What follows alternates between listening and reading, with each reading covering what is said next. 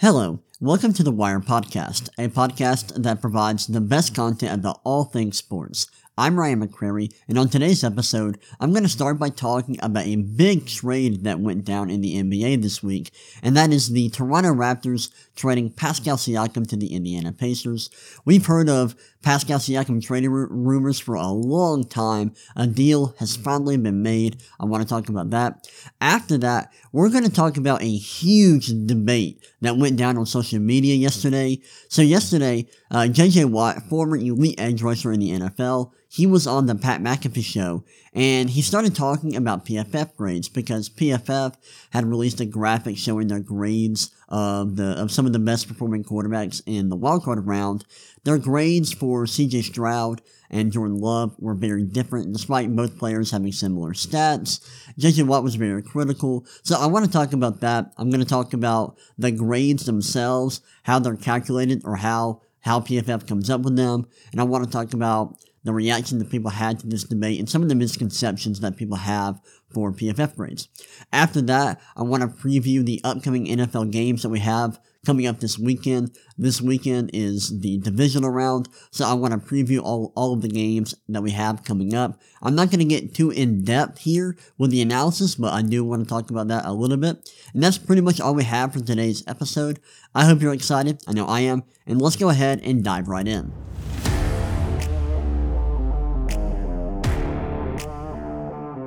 All right, let's go ahead and get started. Before I get into the Pascal Siakam trade, that's the first thing I want to talk about. Before I get into that, I want to give, um, I, I wanted to talk about the Warriors assistant coach, Dejan Milojevic, um, who passed away this week.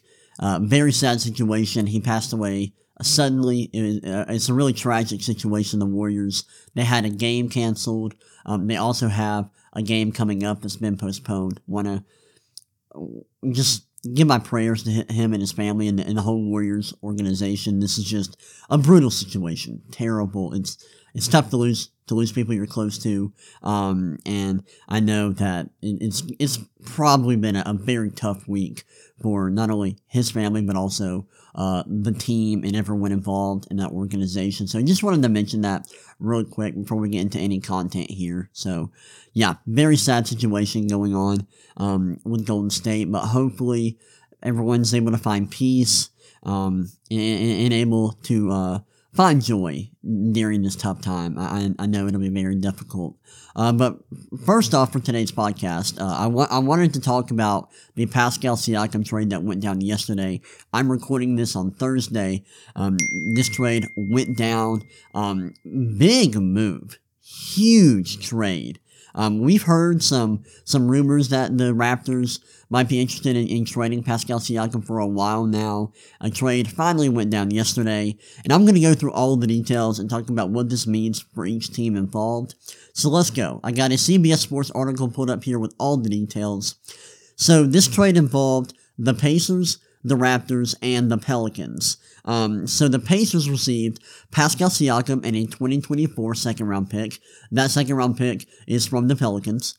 The Raptors received Bruce Brown, Jordan uh, Nwora, Kira Lewis Jr., a 2024 first round pick from the Pacers, and a 2024 first round pick, which is a, the lesser of picks from the Jazz, Clippers, Rockets, and Thunder.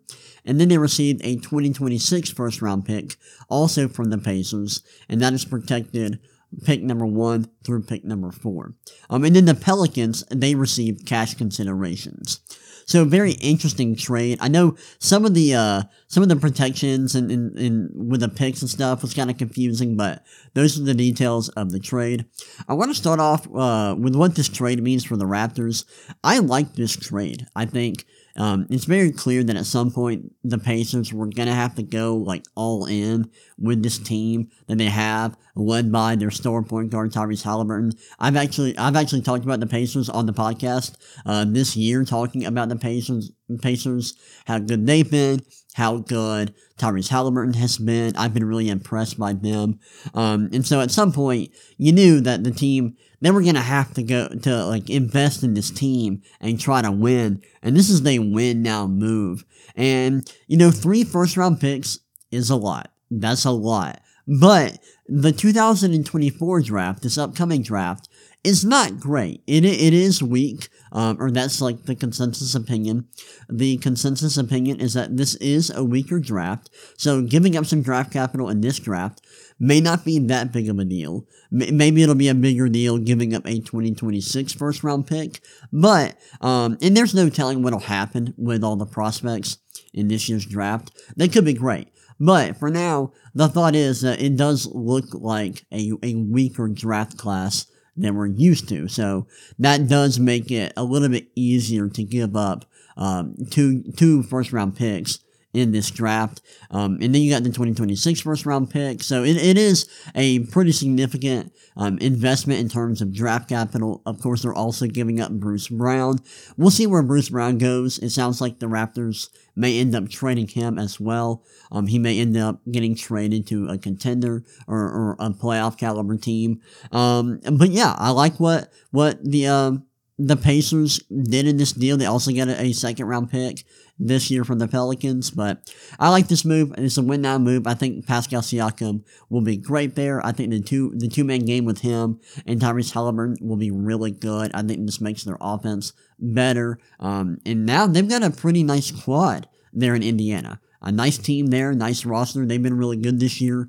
This trade makes them better, um, and we'll see how how this trade impacts their offense, um, if it makes their offense even better, which would kind of be difficult. I mean, their offense is already insanely good, um, but we'll see how this impacts their offense and how it impacts their defense, because as a team, their defense is not very good, and that is definitely their biggest weakness as a team. But yeah, I'm excited to see Pascal Siakam and Tyrese Haliburton play together, and we'll see how all of that works out.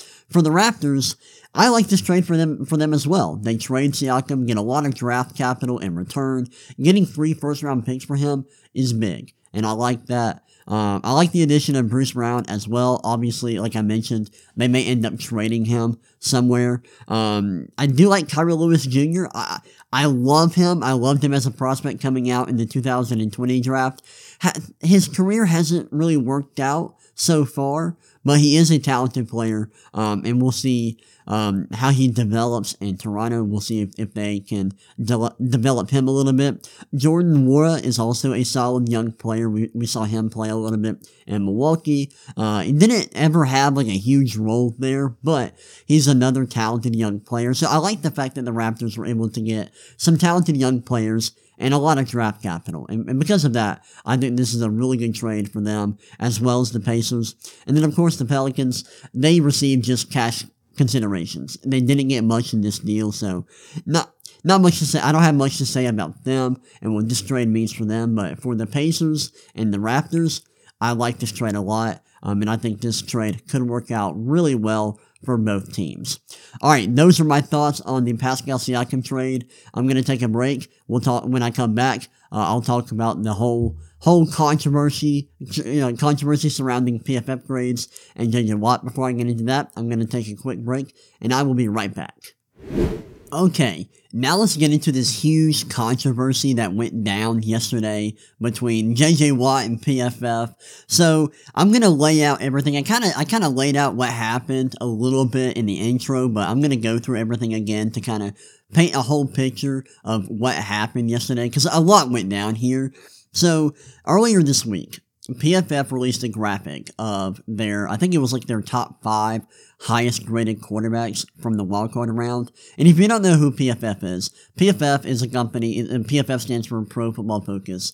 They are a company that collects a ton of data by watching and tracking film. They watch every single play of every single game. They track a ton of data, like where players are lined up, like formations, stuff like that. And they also have grades. Like they grade every play for every player on on a scale that I believe is like negative two to plus two, and I think it goes negative two, like 1.5, 1.50, and then the other way positive, you know, point plus 0.5, plus one plus one and a half plus two. I believe that's how the scale works. But anyways, that this weekend they released a graphic of the top five uh, graded quarterbacks that they had um, according to their grades for the wildcard round. Um, and it had Jordan Love at a 92.5, which is elite. That's a fantastic grade.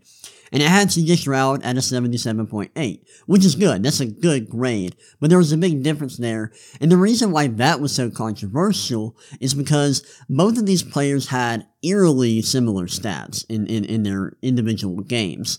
Um, against the Browns, CJ Stroud completed 16 of 21 passes for 274 yards, 3 touchdowns, 0 interceptions, and had a passer rating of 157.2. Those numbers are great. And then uh, Jordan Love completed 16 of 21 passes for 272 yards, three touchdowns, zero interceptions, uh, and, and, had a passer rating of 157.2. As you can see, those numbers are like freakishly similar, and both of them played against really good defenses.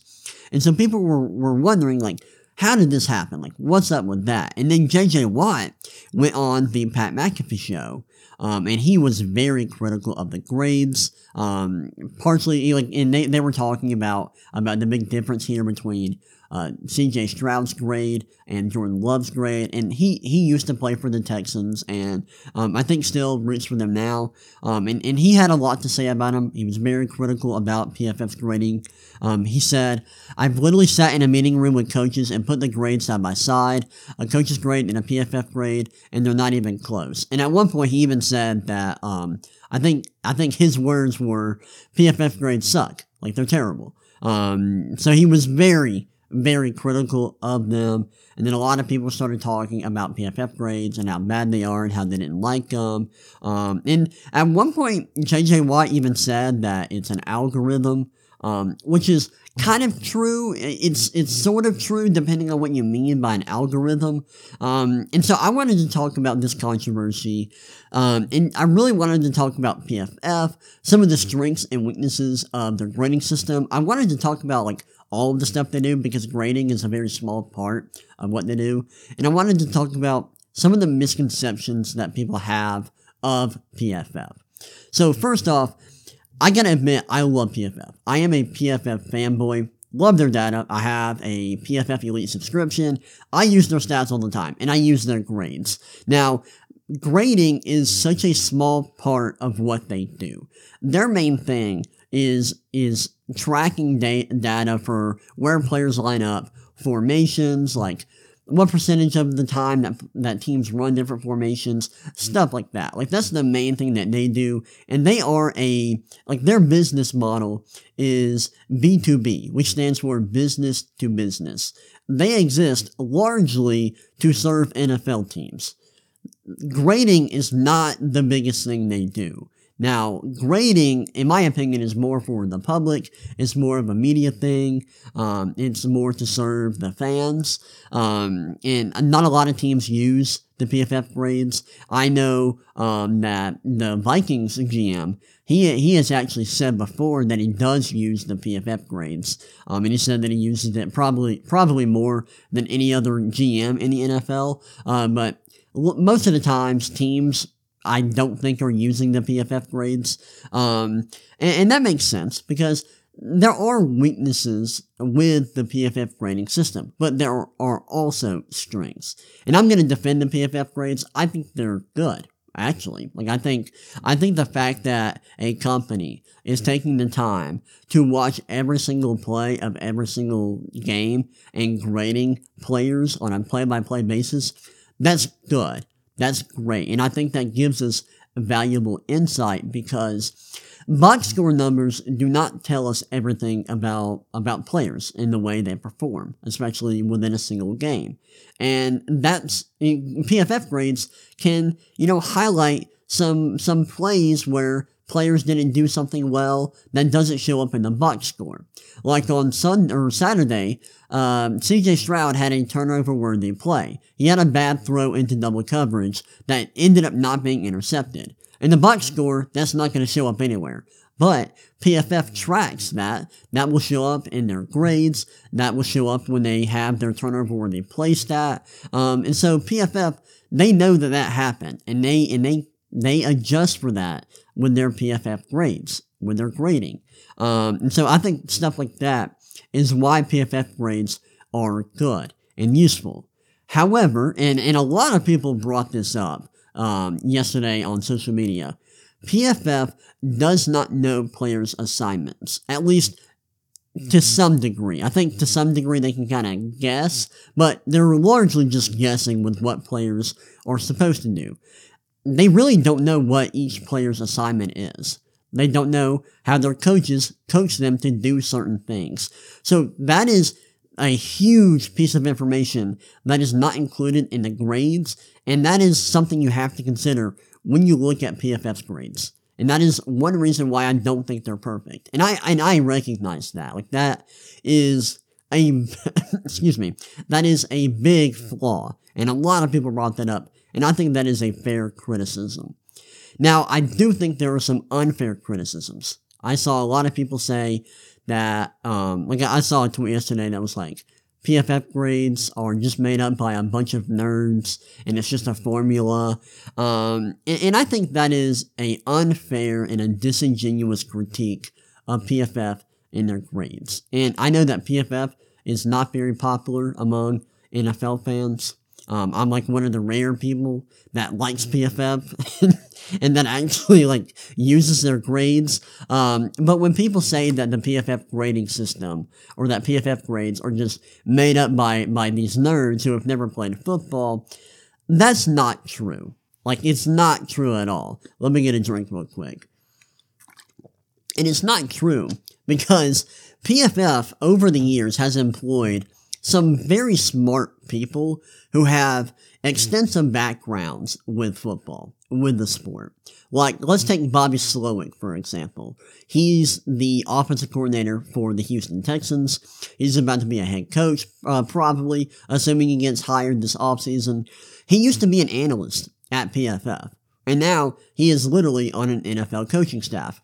Take Zac Robinson, for example. Zac Robinson is involved uh, with the Los Angeles Rams. He's on their coaching staff. He just recently got um, uh, someone requested to interview him for their offensive coordinator job.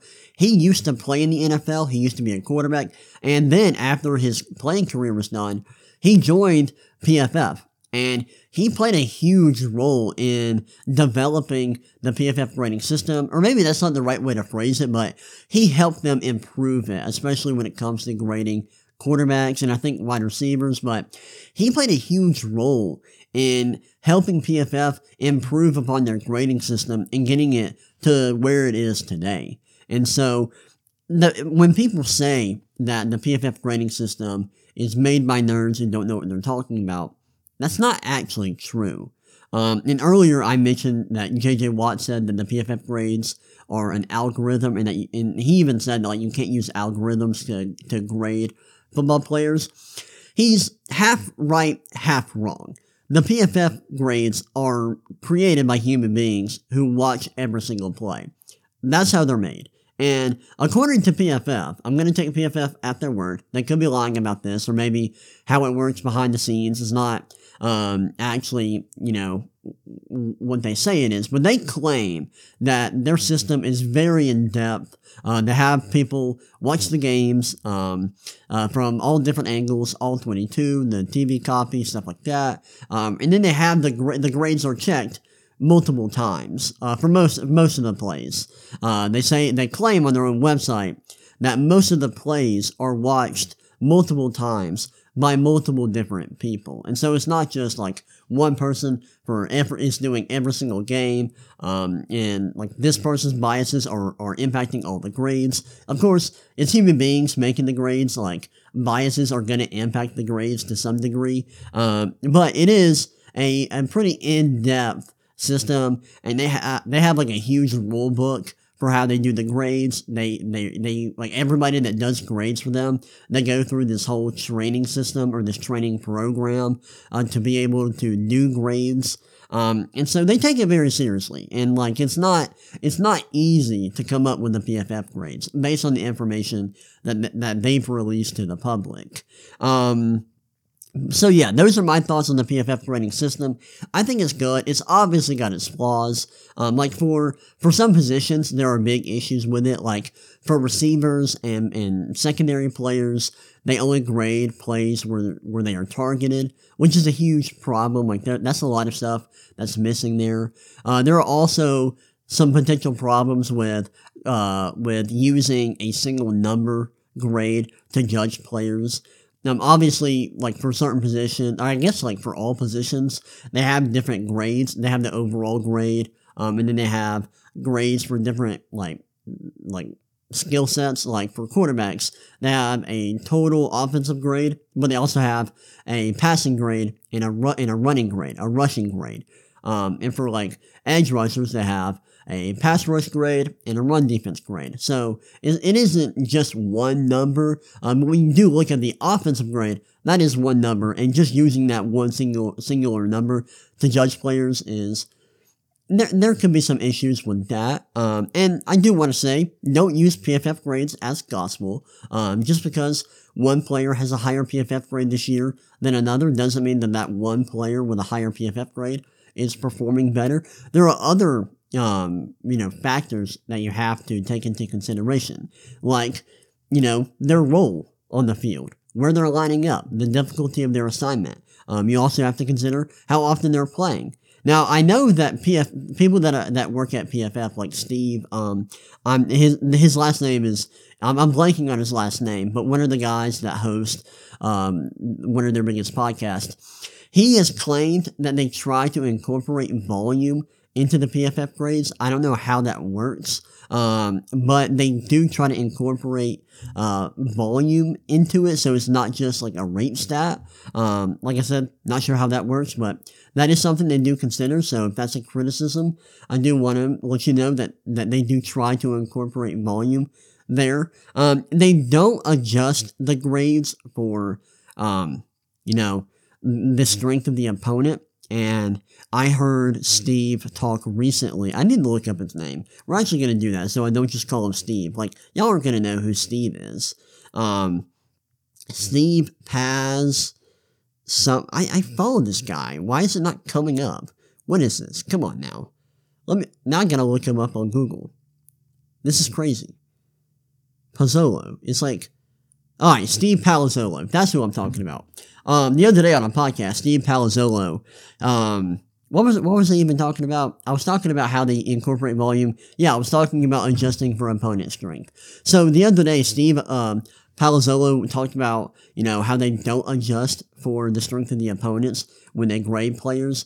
Um, but he also talked about how just because a team has performed well in the past doesn't mean they perform well in a specific game. Like on Saturday, the the Browns defense was awful, and they've been great all year. But in that game specifically, they were terrible. So does it really make sense to you know prop up CJ Stroud and give him credit for playing well against a good defense when that good defense plays poorly? And I think that's a fair point. I thought that was interesting and something um, that's worth considering. But also the fact that PFF grades are not adjusted for the strength of competition is also um, a good critique, and I think that's fair. But yeah, did I want to mention anything else? There's nothing else on the top of my head that I really wanted to mention. Um, I, I, was replying to a lot of people on Twitter yesterday talking about PFF grades, and, and I was defending them because I do like PFF.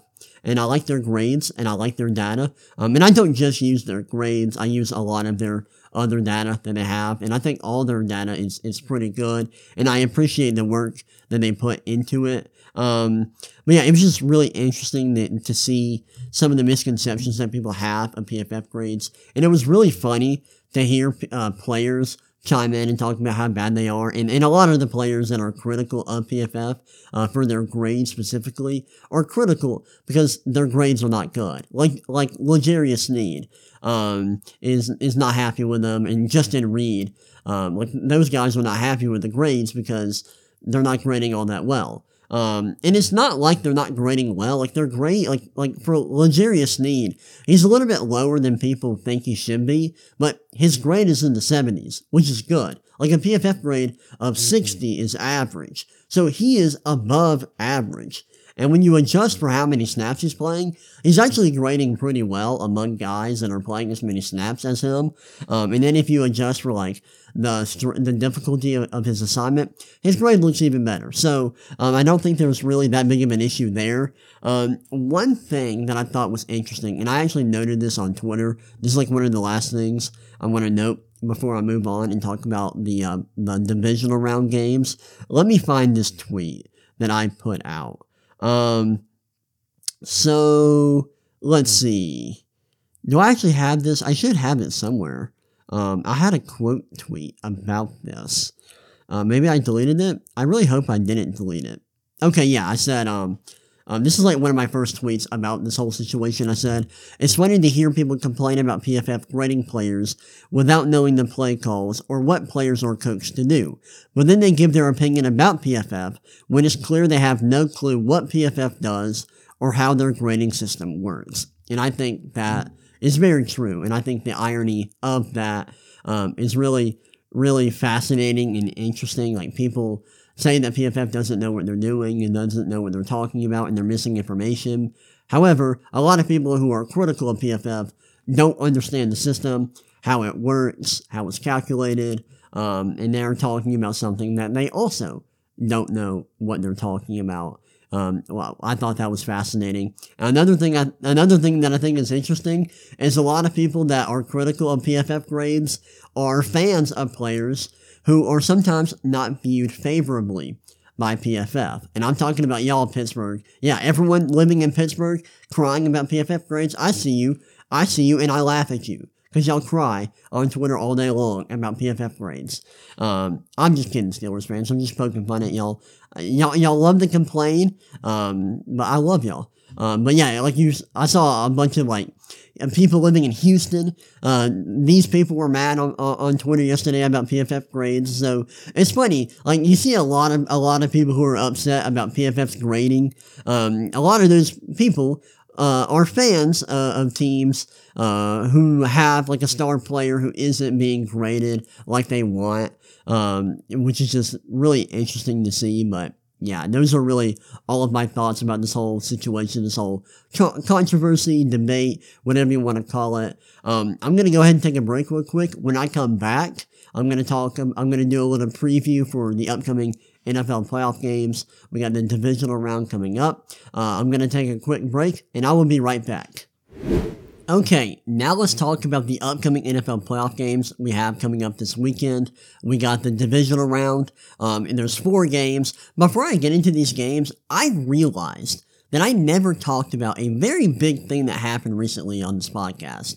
Um, uh, and that's Nick Saban retiring. I never talked about that. Um, forgot to mention that on the podcast. I know it happened last week, but yeah, big news. That's crazy. Like, I can't, the fact that we're not going to have Nick Saban involved in college football next year is crazy to me. I mean, he's been coaching the entire time that I've been a college football fan. So to see him leave the game is crazy. And then Alabama, uh, after he after Saban retired, they hired um, uh, Washington's head coach. Let me look at uh, what his name is because I don't want to screw it up. Um, that would be bad. Kalen DeBoer um, I almost calling him Jalen DeMore, But yeah, they hired Washington's head coach, Kalen DeMore, to be their new head coach. Big news there. Don't want to get into all of that. Just wanted to mention that real quick. Now we can get into the uh, the uh, divisional round games of the NFL playoffs that are coming up. First, we got Texans Ravens. Ravens are favored by nine. Big spread there. Uh, but it makes sense. The Ravens are arguably the best team in the league this year. They're great. They've got the MVP, um, or the likely MVP at quarterback in Lamar Jackson. They've been really good this year. Their defense is fantastic. Their offense, not quite as good as their defense, still good. Um, and of course, Lamar Jackson, when he's on, he's really good, and that offense is really good. Um, Texans, they've got a good young quarterback in CJ Stroud, who's been playing really well this year and was awesome against the Browns. Um, I think the Ravens, if they perform like they should on defense, I think they will be able to limit the Texans offense to some degree. But you never know. The Texans offense is really good. Their passing attack is really effective. They're great at throwing the ball down the field. Um, we'll see how their defense performs. The Texans, I mean, um, and whether or not they're able to slow down Lamar Jackson and the Ravens uh, offense. I don't think they will, and I think the Ravens defense is going to be able to slow down the Texans passing attack. Will the Ravens win by nine points? I'm not sure if they'll win by that much, um, but I do think they win this game and they move on to the AFC Championship. Next, we have Packers 49ers.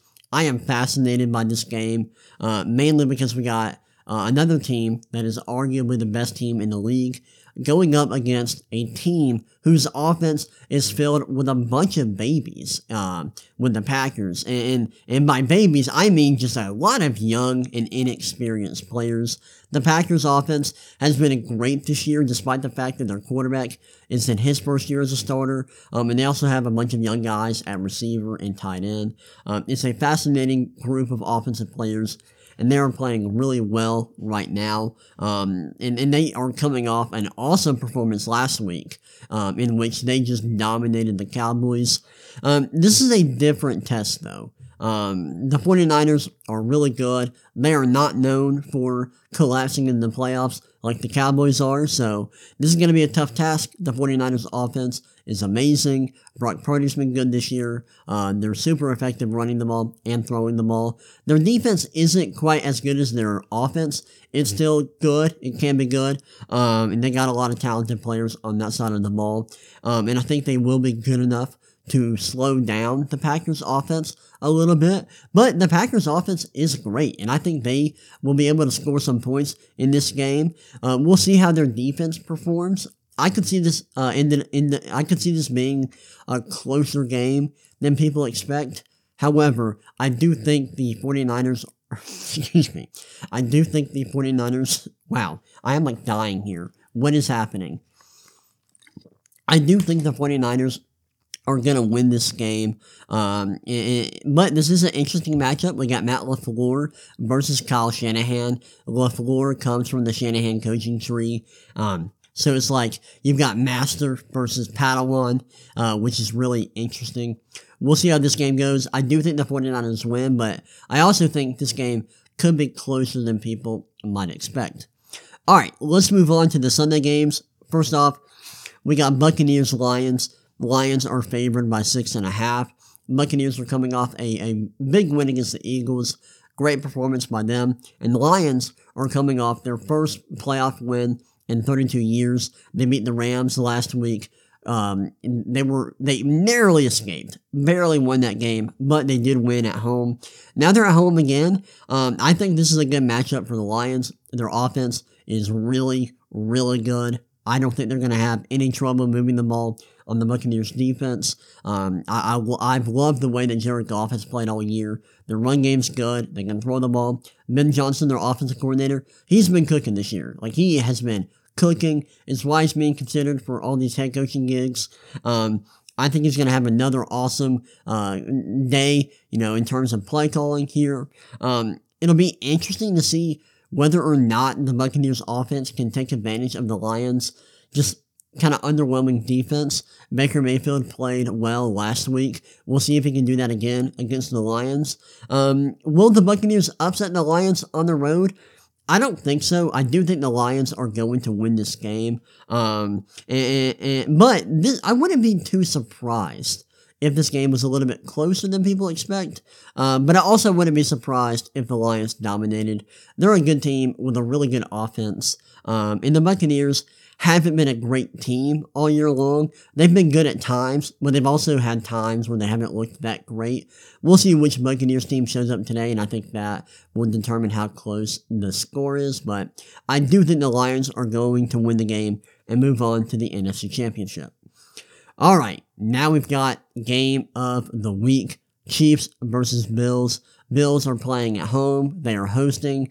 This is I saw this uh, stat the other day. This is, I think, Mahomes, Patrick Mahomes has played the Bills six times in his career and has never played in Buffalo. That's crazy. Uh, but the Bills are hosting this game. They've had a weird year. Both of these teams, honestly, have had like really weird seasons. The Bills have been up and down, but they are on a huge run. Um, at the moment, they've been playing really well the last couple of games. Their offense is elite. They've got one of the best players in the NFL Josh Allen, who has been playing at an MVP level this year. He's been great. Um, their defense, um, at times has played well. Their secondary is pretty good. Um, we'll see how the secondary performs in this game. They need their defense to come through. Um, but I, I am pretty confident that their offense is going to show up and perform well. They've been playing really well recently. And Josh Allen, like I said earlier, he's been playing at an MVP level and he has looked awesome the last couple of games. Um, for the Chiefs, we know who they are. Like Patrick Mahomes is a great quarterback, uh, probably the best quarterback in the league right now. Um, but their offense has kind of been up and down lately. Their defense, though, has been great. Their defense has been really good this year. That is the strength of the team. Um, and I think their their defense is going to have a tough task slowing down Josh Allen. But um, their defense is really good. Um, and I think their defense matches up well with the Bills' offense.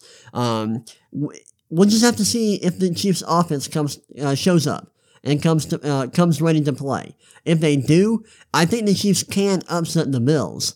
Uh, but I just don't have a lot of faith in the Chiefs' uh, pass catchers in the receiving corps. Um, I think Andy Reid's going to have to have a really good day in terms of his play calling. Patrick Mahomes is going to have to have a big day, and the Chiefs' defense is going to have to perform well. Um, the Bills, on the other hand, I think their offense is going to be really good. We'll see if the Chiefs' defense can slow them down. Um, I, am not sure if they will. I think the Chiefs, to win this game, will have to force a turnover or two. Um, I think that's what they need to win this game. Um, but I do like the Bills in this matchup. I think they're a good team. They're one of the best teams in the league. I think they are the better team here. They're playing at home. I love their offense. When their offense is clicking, it is fantastic, and I think the offense is going to be clicking in this game. Give me Bills in this matchup. Um, I think the Bills are moving on to the uh, to the AFC Championship to play the Ravens. And then uh, with the other games, I think the 49ers and the Lions are going to win, and I think they are going to face off in the NFC Championship. Well, those are my thoughts on the upcoming NFL playoff games uh, for the divisional round. Um, let me know what you think on social media. Hit me up on Twitter at the Ryan McCrary. That's the R Y A N M C C R A R Y. Uh, I'm on Twitter fairly often, so you'll be able to reach me there. Uh, I hope you all enjoyed this episode of the podcast. This is it for today's episode. It was a fun episode. Um, I hope you all enjoyed it. I know I did. And I will see y'all next time. Peace.